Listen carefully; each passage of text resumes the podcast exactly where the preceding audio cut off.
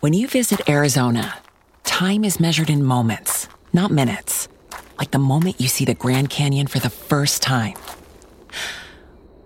Visit a new state of mind. Learn more at hereyouareaz.com.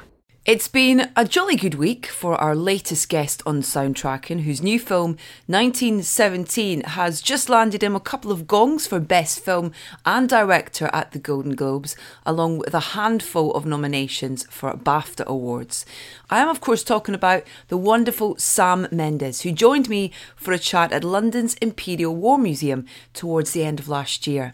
Now, in case you don't know, 1917 tells the story of two soldiers in World War One, charged with delivering a critical message to fellow troops, and is based on a first hand account told to Sam by his grandfather. Remarkably, the action is shot to appear like one continuous two hour take. The fact that he pulls it off in such convincing fashion is thanks in no small part to the efforts of legendary cinematographer Roger Deakins. 1917 has the most extraordinary score written by Thomas Newman, who also worked with Sam on American Beauty and his Bond films. And it's with Thomas's title cue from the movie that we begin.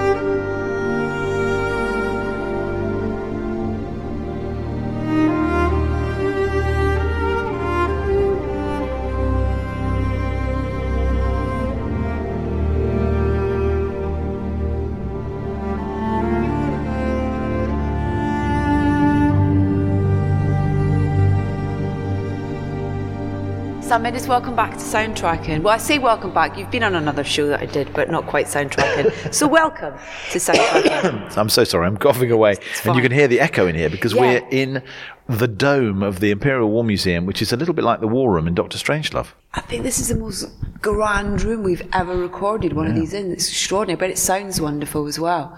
If only the walls could talk as to what went on here. Yeah, and it's uh, it's quite moving to be here actually. Did you spend a lot of time here in research at all? Because this is one of the places George Mackay, one of your cast, was saying that he spent time in terms of. Yeah, you know, we were um, we were here a couple of days.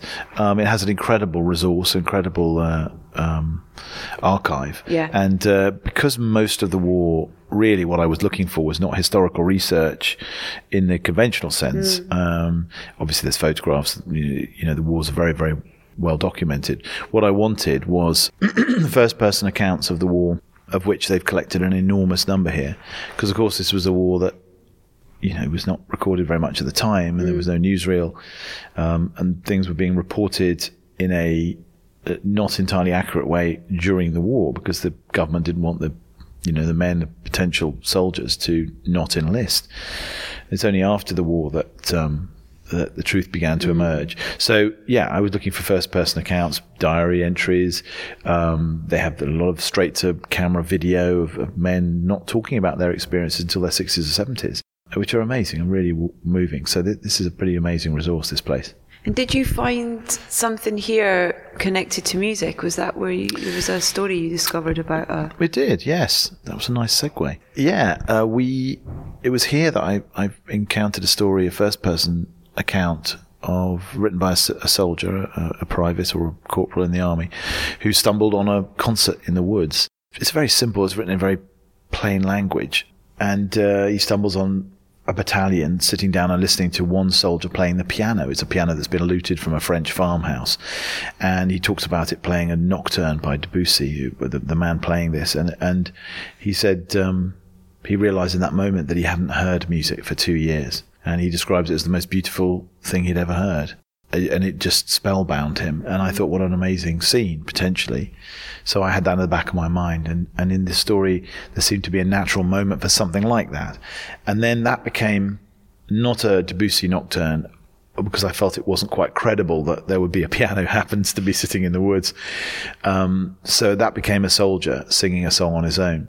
But it took me a while to work out what the song was, and I couldn't quite work it out. And then I was uh, driving back uh, with my wife Ali and listening to Radio Three in the car, and somebody played an old folk song sung by Andreas Scholl, or his version of a song which is you know will be familiar in various other versions. It's been recorded by Johnny Cash, and in fact, there's a version of it on YouTube sung by Ed Sheeran called um, "I Am a Poor Wayfaring Stranger," and the arrangement was unbelievably beautiful.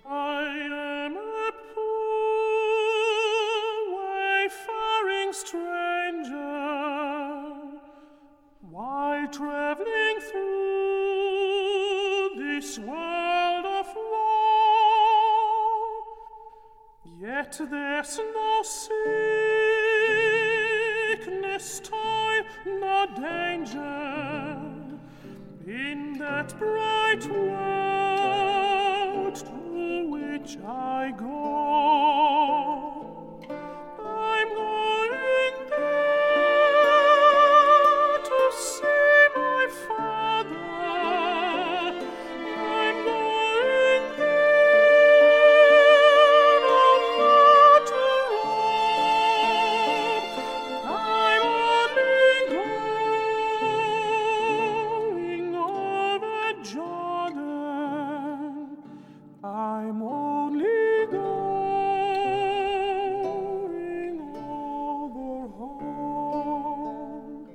obviously Andreas Scholl has the most incredible voice.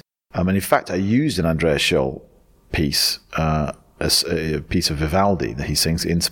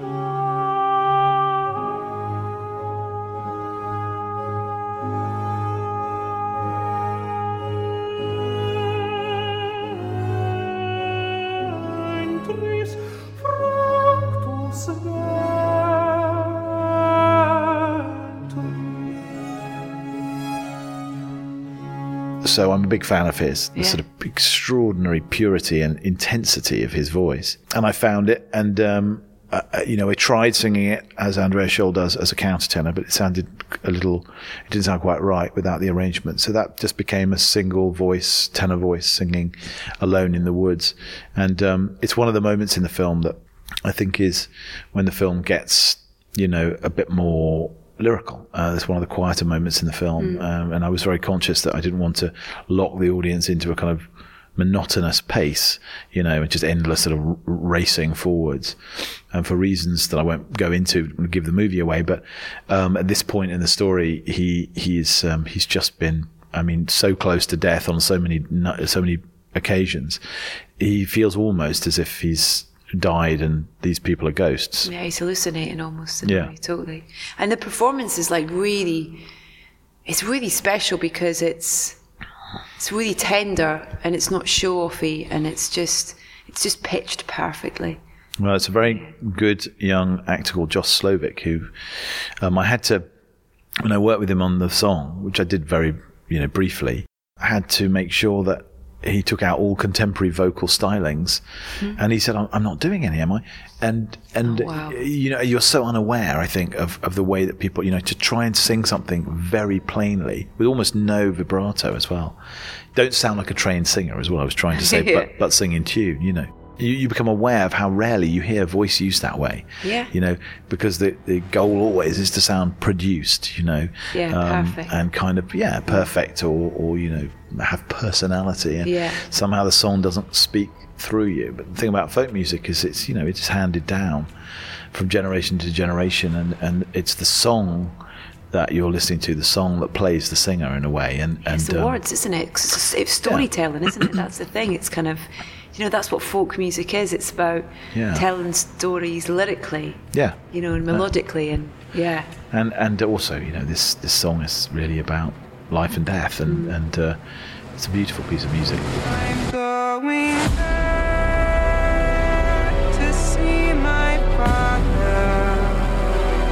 I'm going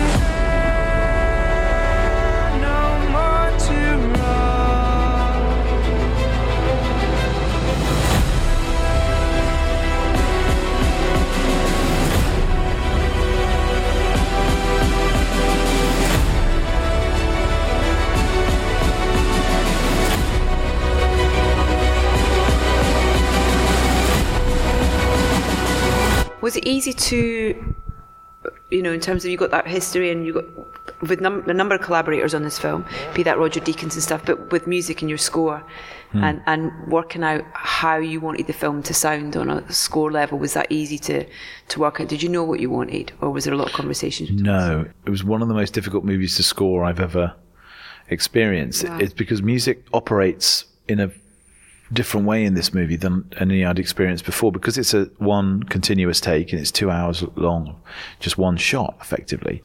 It's a very, very present tense film. And so the scoring a lot of the time you're very aware with music that it comments on the, on the acting. It gives you distance or it gives a kind of energy, um, that is not necessarily emerging out of the picture. So we talked a lot, Tom Newman and I, about a very kind of austere ambient underscore a lot of the time keeps you kind of holding your breath uh, but doesn't comment on what's going on doesn't say it's good or bad. So there are some pretty intense emotional scenes that are not scored at all or barely scored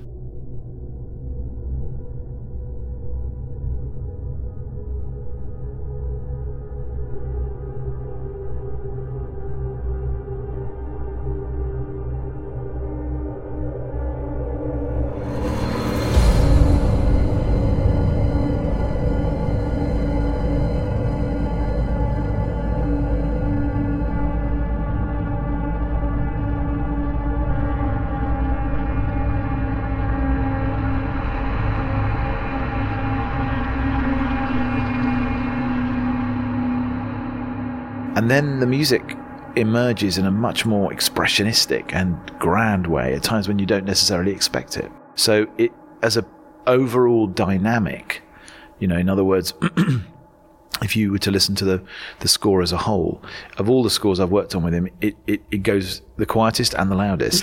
Um, you know what I mean? And, and there's not much in between. Yeah. It, it, it's, it's, uh, it's really an amazing piece of composition. And it was hard to try and find the right tone.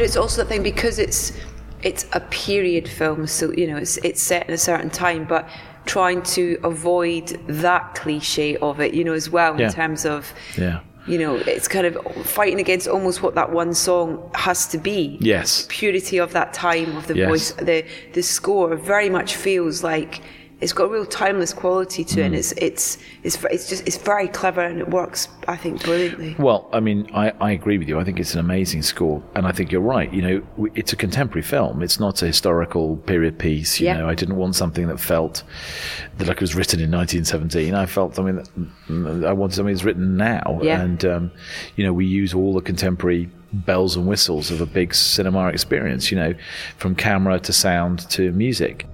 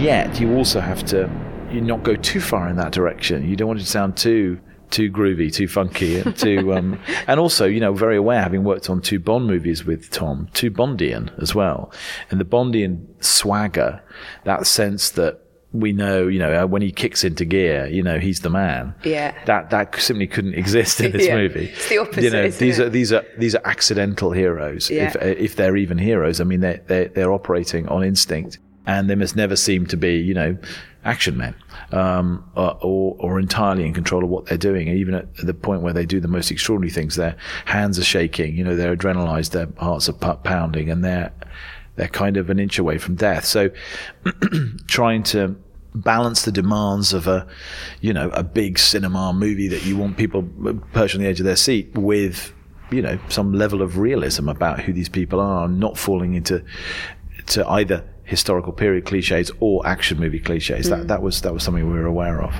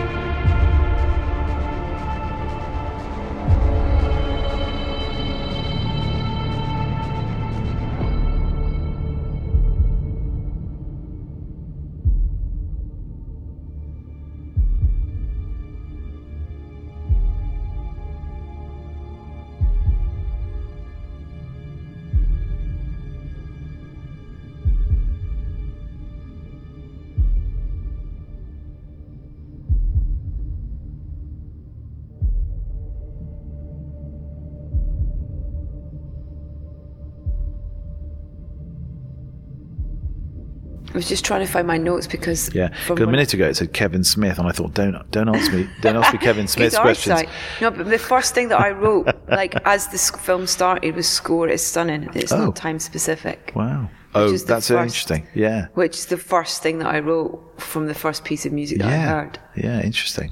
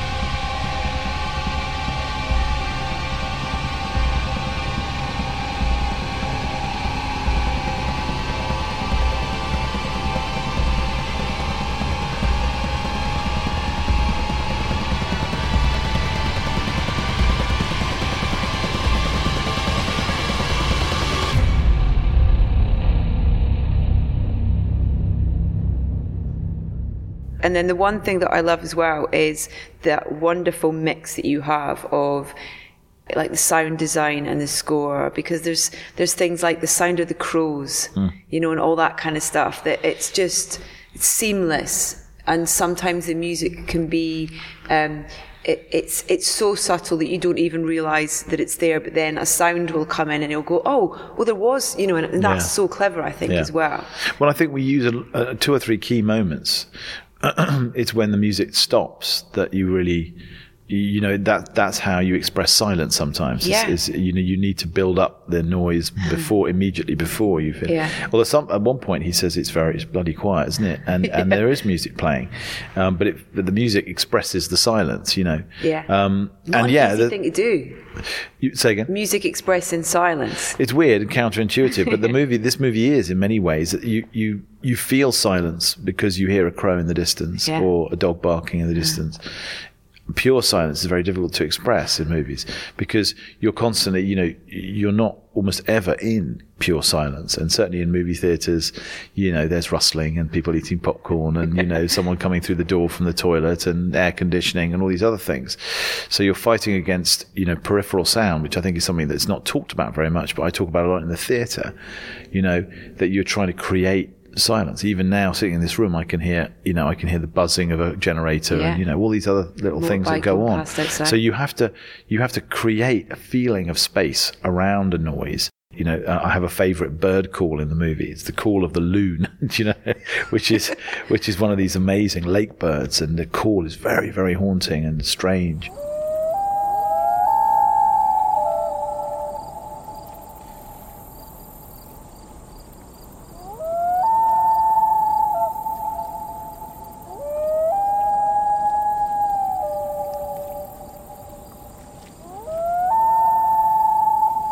And you feel suddenly the space. You can hear it echoing across space. So you're expressing the distance beyond where we see. Because it's a very it's a very eye level movie. You know, you you you're you're with the characters very intimately a lot of the time, in places where they can't see what's beyond. Yeah. they're down in a trench or they're in a dugout or they're in a hole and they can't see. You know, and they don't. Neither do they want to be because they feel exposed. So sometimes you're down in the trench with them and you hear this sound beyond and you realize the vastness of the land just beyond their vision. Yeah. And and that's that's a, a way of using sound to express space in a way that's, you know, hopefully unconscious for an audience. You feel it, you don't think about it. Yeah. You're not drawing attention to it, but trying to express silence and uh, is is one of the most difficult things in in film.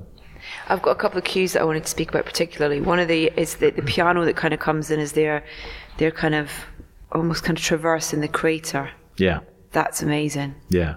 That's Yes, I mean Tom was very, you know, he said, "Am I allowed to write music piano?" here?" Well, you know, I mean, it was like because you know, it's so much of it at that point has been ambient. You know, Yeah. huge, just big bottom end tones and strange. It's almost like a sort of waves of nausea. You know, and I was very conscious both in the way that we shot No Man's Land and the way that we scored No Man's Land that there's always a danger in movies that you're using, you know, one of the greatest catastrophes in world history to sort of piggyback on it, you know, uh, to tell an action story or, Yeah. a, or, a, or, or an entertainment. And um, there's a large part of the movie which I wanted to sort of bear witness to this thing. I wanted to bear witness to No Man's Land. And I wanted the music to do the same thing. I didn't want to do, you know, no, look at this, isn't this terrible or isn't this awful? It just it sits there like a kind of like a sickness, you know, um, and and it comes in these big sort of heaving waves of sound, and suddenly there's this there's this strange haunting figure that Tom picks out on the piano, and and. in a way, it's the first moment in the movie, if you look at it carefully, that the camera really detaches from the from the essential characters. It, the camera floats across this awful, fetid uh, kind of lake of bodies and and um, crows and and the characters go further and further away along the far bank and then gradually they double back and start coming back towards you again.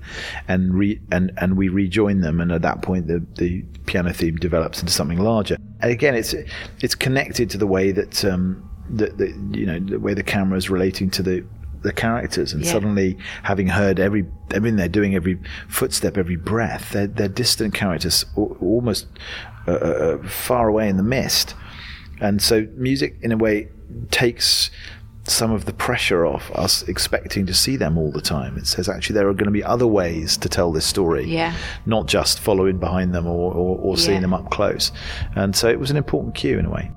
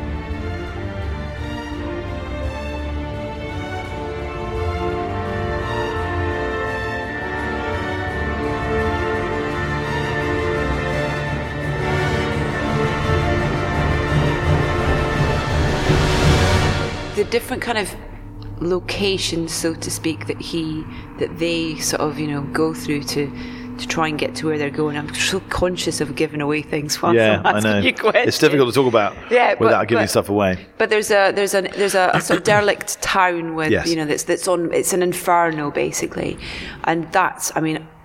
I could watch hours of that kind of just it's just so beautifully shot but but kind of getting the sound right for that where it's a very different landscape and environment that we've been in and that it's it's an angry landscape. There's lots going on. There's even the color of it and all that kind of thing and thinking about the music or the score slightly differently for that as well.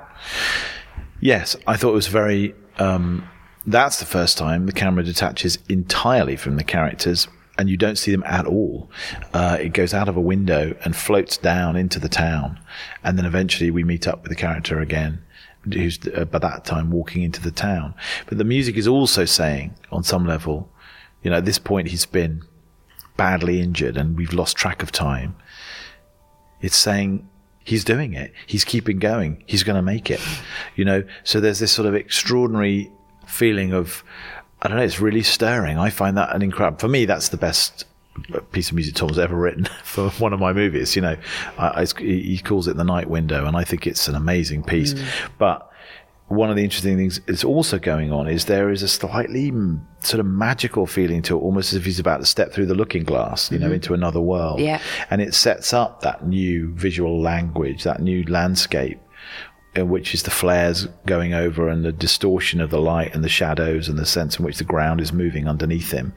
And then this sort of weird descent, as you say, into hell, really, which is uh, the, the point at which the, the, the story moves away from something more naturalistic and towards something more mythic. You know, it really is like going into the underworld. You know, he's, um, and you wanted this apocalyptic hallucination uh, to be accompanied by music that was its equal. Yeah.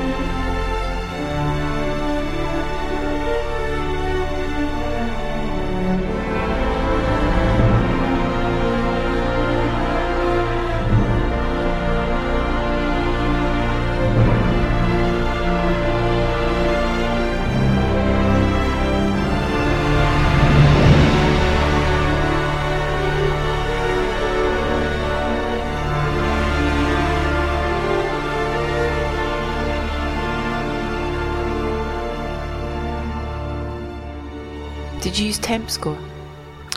We, we did, yeah. I mean, I, I we temped it very, very heavily while we were shooting it because Lee Smith, the editor, was stitching it all together and trying to give me. I wanted as much of a sense of what the final movie might feel like before I shot the next day. So I was able to kind of watch the movie up to the point I was shooting every Yeah. day or every night.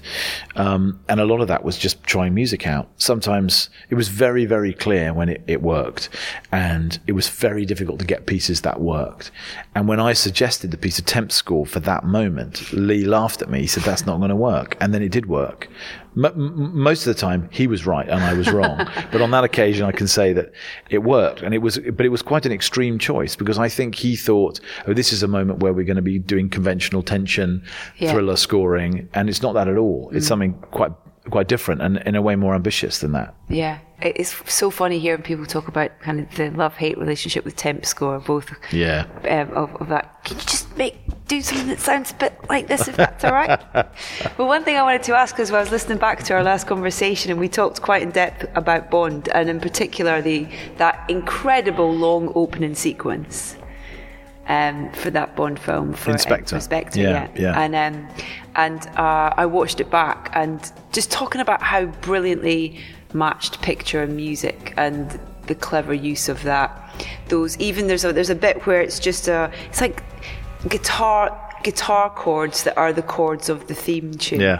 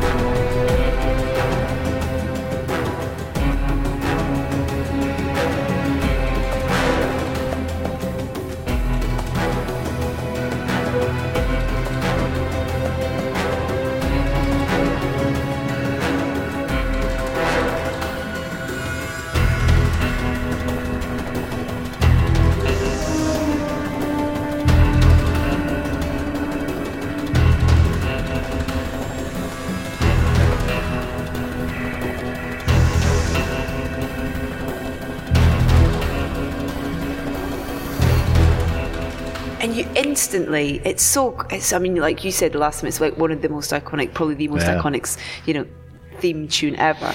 But just the way of using that, and I wanted to ask, because working with Roger on that kind of, you know, and I know that you'd after Bond, you started to think about this film Yes. and whether that the experience of, of that kind of idea of what you created with that hugely long opening sequence had Yes. given you a bit of a go actually It did give me, of course. Roger didn't shoot that one; he shot the Oh, previous? Oh, one. was the Roger previous shot one, sorry, Skyfall, but the long tracking shot was Spectre, which was shot by Hoyte van Hoytema.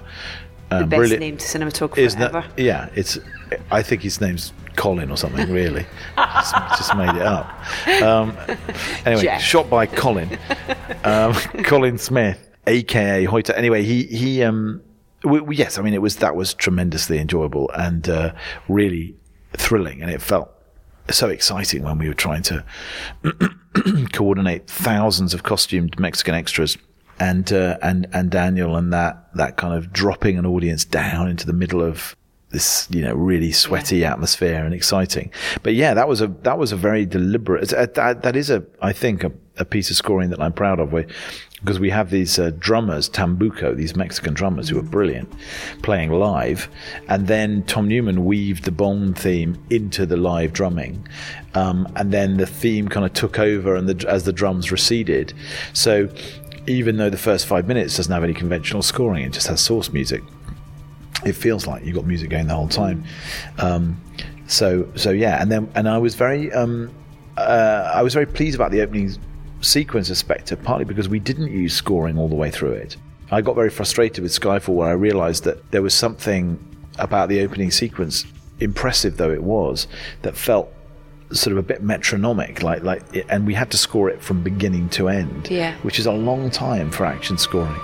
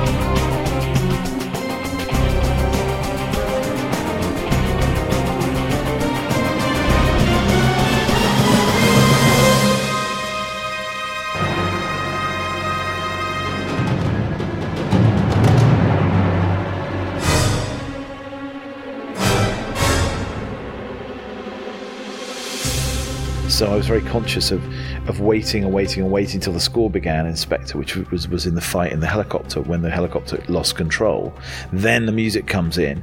And because you've been sort of deprived of it up to that point, it feels like it has a sort of kicks like a horse at that point. You're like, oh, when it comes in, it, it feels great.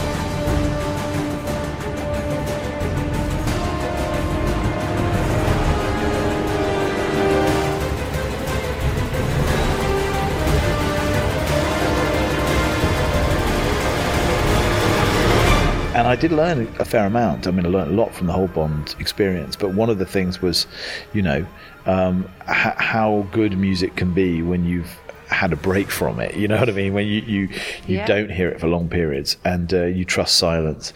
Um, there's a great temptation to overscore, and uh, particularly in, in a big movie like a Bond movie. And and um, it taught me, you know, to have the comf- the confidence to to wait a little longer. How much do you think your theatre experience kind of informs you as a filmmaker?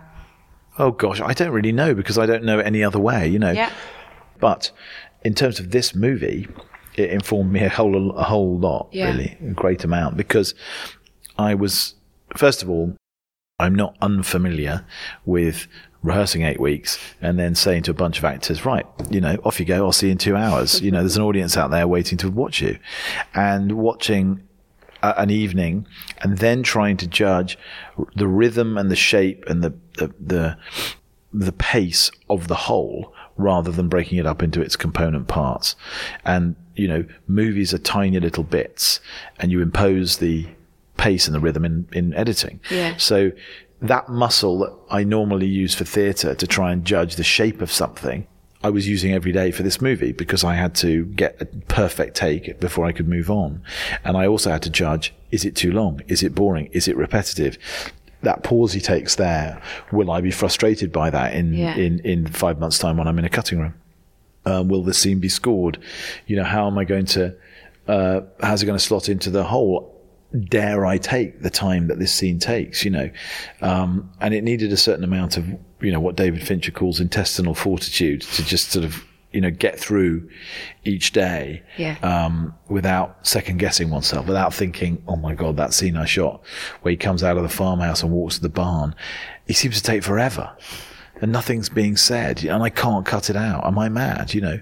Um, but it, it, you know, I felt it was working and, and, you know, in the end, I think that instinct comes from feeling what an audience can and can't mm-hmm. take Yeah. in a live experience. Absolutely. It's kind of it's lovely to have things have the pace to it. I think is is, is wonderful because you're it feels real if that mm. makes sense. Yeah, I mean, I mean, you know, the, the, the, life's not always interesting. But you know, the weird thing is, it, it, it, yes, it's amazing if you feel a sense of potential threat, how long you're on the edge of your seat. And how closely you watch the image because you just don't know where that's going to come from. Yeah. And I think, you know, you do have to remind the audience pretty consistently throughout, okay, this is where we are. This is where we've got to get to. This is the dangers. Yeah. And that does happen pretty consistently throughout, you know, that they remind each other, this is what we've got to do. We must make sure this doesn't happen. Um, and really in doing, in reminding each other, they're reminding us as well as we watch, you know, this is, this is what could happen to them. But I'm very proud that in the first half of this movie, what effectively are the action sequences are basically a rat, which I won't explain what happens with the rat, but, you know, and a plane. And I won't explain what happens with the plane, but both of them lead to pretty immense, Yeah. you know, and life changing incidents. Uh, and they're not at all where you expect the dangers to come from. And in that respect, it, it, it sort of, it's constantly, I hope, defying what your expectations are of a war movie. And, you know, there's no combat in it. There's very little bloodshed. Yeah. Um, but, uh, in terms of feeling like you're there, I hope it, it succeeds. It was interesting hearing Roger say that working with you on Jarhead actually had kind of been a, Yeah. a an almost had helped inform uh, elements of this Yeah. in a way, which I thought was kind of interesting. Yeah, I mean, it, it, it's a very different movie in, in, Yeah, of in lots of ways, but in other ways, um, I mean, for a start, it meant because we were, we were working on a war movie, we, we had a chance to talk about our favourite war movies. So we already knew that 15 years ago that, you know, we'd sat down and watched together the Battle of Algiers and Come and See and, you know, No Man's Land and, you know, um, and then you add to that the obvious ones, Apocalypse Now or, or Grand Illusion and these things. And so we didn't really watch any other movies on this one at all because we already knew each other's tastes in war movies. Do you watch them together? A couple of them we did, yeah, yeah. And sometimes, you know, with, with, with movies, normally I, I would screen movies for crews and say, look, this is the feeling I want, and you know, look at the color palette or I, I don't know what it, whatever it is that you're going for there'll be some element that you want to draw people's attention to when you're, when you're making this movie. But th- this one we didn't do anything of that at all because it just we kept thinking who else uh, we couldn't find anything that was like this film. And and and I'm not saying that in a sort of uh, I'm not blowing my own trumpet. It, it was just a simple fact. There isn't a movie that works quite in this way because even the greatest examples, and there are some great ones, of very subjective filmmaking, like Yeah. for example, Son of Saul, you know, um, is shot on very, very long lenses. You you really don't see. You, you see him, the central character, but you see barely anything except the, the the merest hint of what lies beyond. But because you know the horrors that, that probably are there, it's incredibly evocative and very powerful. but it's very different to, to this movie, which we shot on a on a on a forty millimeter lens, which is, you know, a pretty conventional lens. Really, it it, it sees a lot, but not everything. And it's certainly not into, we're not in Revenant Birdman territory where you're on these 18 millimeter lenses where you, you, you see everything, you mm. know, and you're, you're very, very wide. It's somewhere in its own place. And, Yeah. and there was no particular rule to the relationship between camera and actor. It just, it just sort of, you know, we just talked it through and, and it was, it was basically operating on instinct. So we didn't have anything we could, else we could look at. It's good in a way. It's very good and it's what you want, but Yeah. uh, it's also slightly scary because you, you just you can't when you're in you know when you're up against it on set. One has a tendency to think, you know, ah, you know, how did how did Kubrick do it in such and such, you know, Yeah, or, or or you know, how did uh, you know, uh, how did Lean do it? Or, Yeah. but there was no, no, there was nothing. In a complete curveball, um, one thing we didn't talk about last time that I was I, I was- I have to talk to you about it was musical theatre, Yes, musical theatre. Cabaret. Yep. What's your what's your attraction to that though, that world? Because I love how you have so many different hats. You know, in terms Yeah. of you're feeding your creativity. I think through all these wonderful different outlets, and kind of I, I have a I have a I have a um, how can I put this a constantly evolving relationship with the musical theatre. Sometimes I think it can be incredible, Mm-hmm. and sometimes I think it's literally the stupidest thing ever invented. and and I and I'm serious. And and uh, you know there are times when I, I find it. I find it imp- almost impossible to watch because I, Yeah. Mm-hmm. I, I just think, what, what, what, what are you doing? You know, you're singing, you've got a mic on, you know, you're singing in a voice no one ever uses. There's a big band there, and it's sort of packaged emotion, and it can be the most sentimental, the most, you know, a- and musically, it often leaves something to be desired. But then when it works, Mm-hmm. you know, the best of it, Sondheim, yeah, occasional Rodgers and Hammerstein, Kander and Ebb, you know, or Hamilton, for example, Yeah. you think, well, this is the best form of theatre there is. I mean, it's it it and it it isn't musicals; it's music theatre, you know. Yeah. But in order to get to Hamilton, I was very struck. You know, Lin Manuel is so kind of marinated in the history of musical theater You can see all that knowledge in the way that he's constructed that show. That even though it's it's cutting edge in so many ways, without all that knowledge of musical theatre and all the techniques of musical theatre and choreographers and, and directors and writers and the history of musicals, he, he wouldn't be able to do that. So I very much admired the fact that he wasn't, he was using the genre to reinvent the genre rather than coming at it as a, as a novice. He's a proper, he'd really done his homework. How does a bastard, orphan, son of a whore and a Scotsman, dropped in the middle of a forgotten spot in the Caribbean by providence, impoverished and squalor, grow up to be a hero and a scholar? The ten dollar founding father without a father got a lot farther by working a lot harder, by being a lot smarter, by being a self starter by 14. They placed him in charge of a trading charter. And every day while slaves were being slaughtered and carted away across the waves, he struggled and kept his guard up. Inside, he was longing for something to be a part of. The brother was ready to beg, steal, borrow, or barter. Then a hurricane came and devastation reigned on man. Saw his future drip, dripping down the drain. Put a pencil to his temple, connected it to his brain, and he wrote his first refrain, a testament to his pain. Well, the word got around, they said this kid is insane, man. Took up a collection just to send him to the mainland. Get your education, don't forget from whence you came, and the world's gonna know your name. What's your name, man? Alexander Hamilton. My name is Alexander Hamilton. but I, I'm not. I, I don't think I'm that good at it. I know it sounds silly for someone who's Won done so many awards for it. Yes, meaningless, as you know.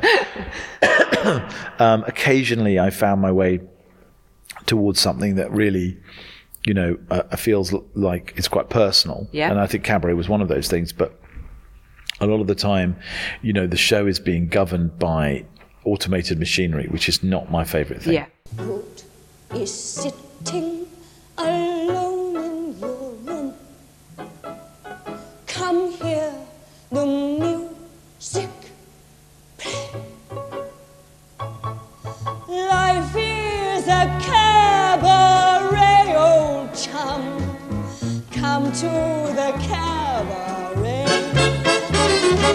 Put down the knitting, the book, and the broom.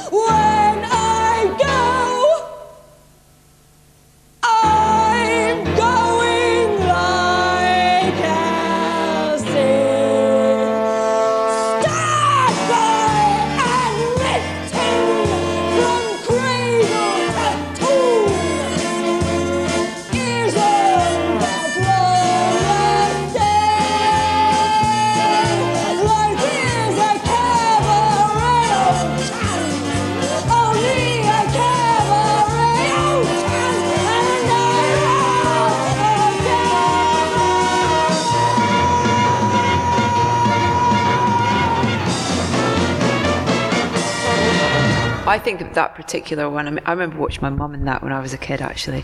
Wow. And in a kind of local production of it. Yeah. What did she play?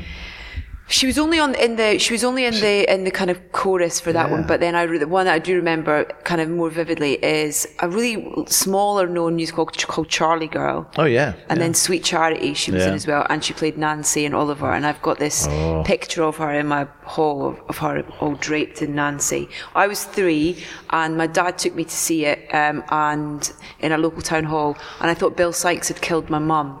My dad was like, "It's Oh just pretend. God. No, it's just pretend." And Oh. um, and it's such a kind of That's heartbreaking. such an amazing memory that I have. Yeah, One of the yeah. few of Can that you kind of remember it? age. Yeah, absolutely. I can remember the kind of weird old seats and where we were sat and. Wow.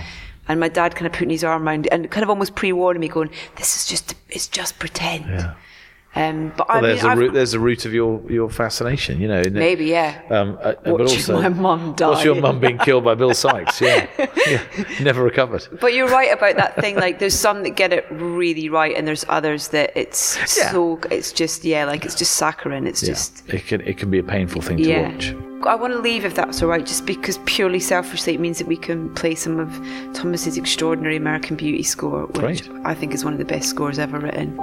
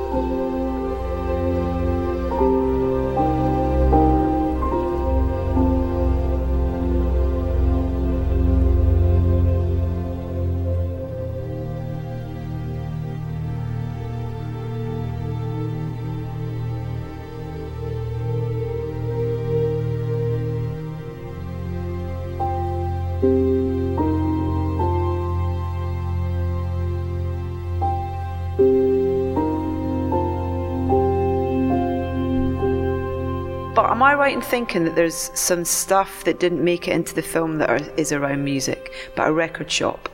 Oh, uh, American Beauty. Yeah. I thought a record shop in 1917. No, Yeah. I'm not sure about. um, there is, yes, well remembered. Yeah, there's a scene set in a record shop. He goes in and he buys all the records that he should have bought when he was a teenager. This is this is Lester, who's then, in, of course, in his forties. So I think I seem to remember him buying, you know, Dark Side of the Moon and you know bringing it all back home and Led Zepp two or something, and um, and the and the record uh, uh, the record. Uh, uh, shop assistant, you know, looks at him. He's got sort of nasal piercings and straight hair, and he goes, "Catching up." And Lester goes, "Yep," like that, and it was a really great little scene. I just thought, what a great little scene, because it's exactly what he's doing. He's like, "Yeah, you got it. I'm going to relive my youth, and I don't care. I'm going to start smoking dope. I'm going to listen to all those track, those records that I should have listened to when I was young, you know." Uh, and I think there was a line about, he, you know, he used to, he said, uh, I was too busy listening to Three Dog Night or something like that to, to listen to Dark Side of the Moon. And, um, so yeah, it, it's, um, I mean, Alan Ball, who, who wrote it was, was, is great with music, I think, and, Yeah. and is a muso himself. I mean, a real, a real music lover and wrote a lot of musical references into the script, some of which, you know, I didn't use, but some of which I did. And I, well, last thing I wanted to ask you, because this is your first, 1917 is your first screenplay that you've written. Yeah.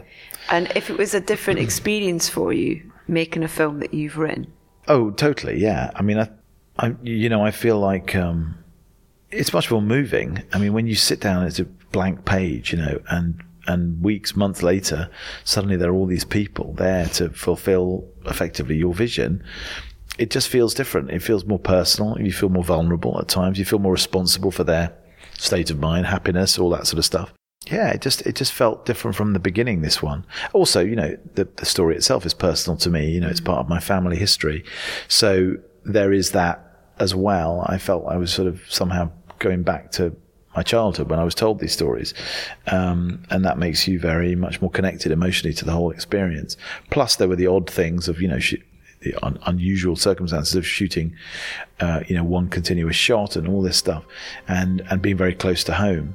So it was different for all those reasons, and and really um, really rewarding because of it. I think. yeah, you've made a really very special film. Thank you, Edith. So great to chat to you. Thank you so much, Sam. Thank, you. Pleasure. Real pleasure.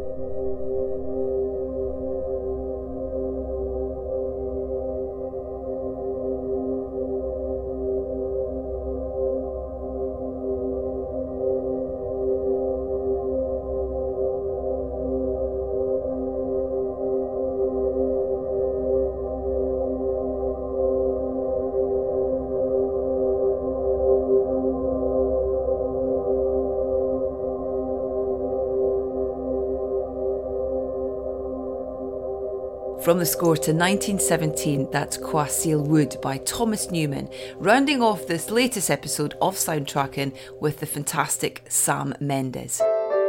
My huge, huge thanks to Sam for taking the time to talk to us. 1917 is on general release now and is an absolutely stunning creative achievement. We'll put a Spotify playlist up for the show via edithbowman.com, which is also the place to subscribe and catch up with all 180 odd episodes of our wee podcast. Follow us on Facebook, Instagram, and Twitter. We are at Soundtracking UK, and please do check out our YouTube channel as well, which is where you'll also be able to watch next week's guest, as well as listen to him as usual on the podcast. Next week, we have the fabulous Mr. Bruce Springsteen, joined by the director of his film released last year, Western Stars, Thom Zimny. I very much look forward to the pleasure of your company then.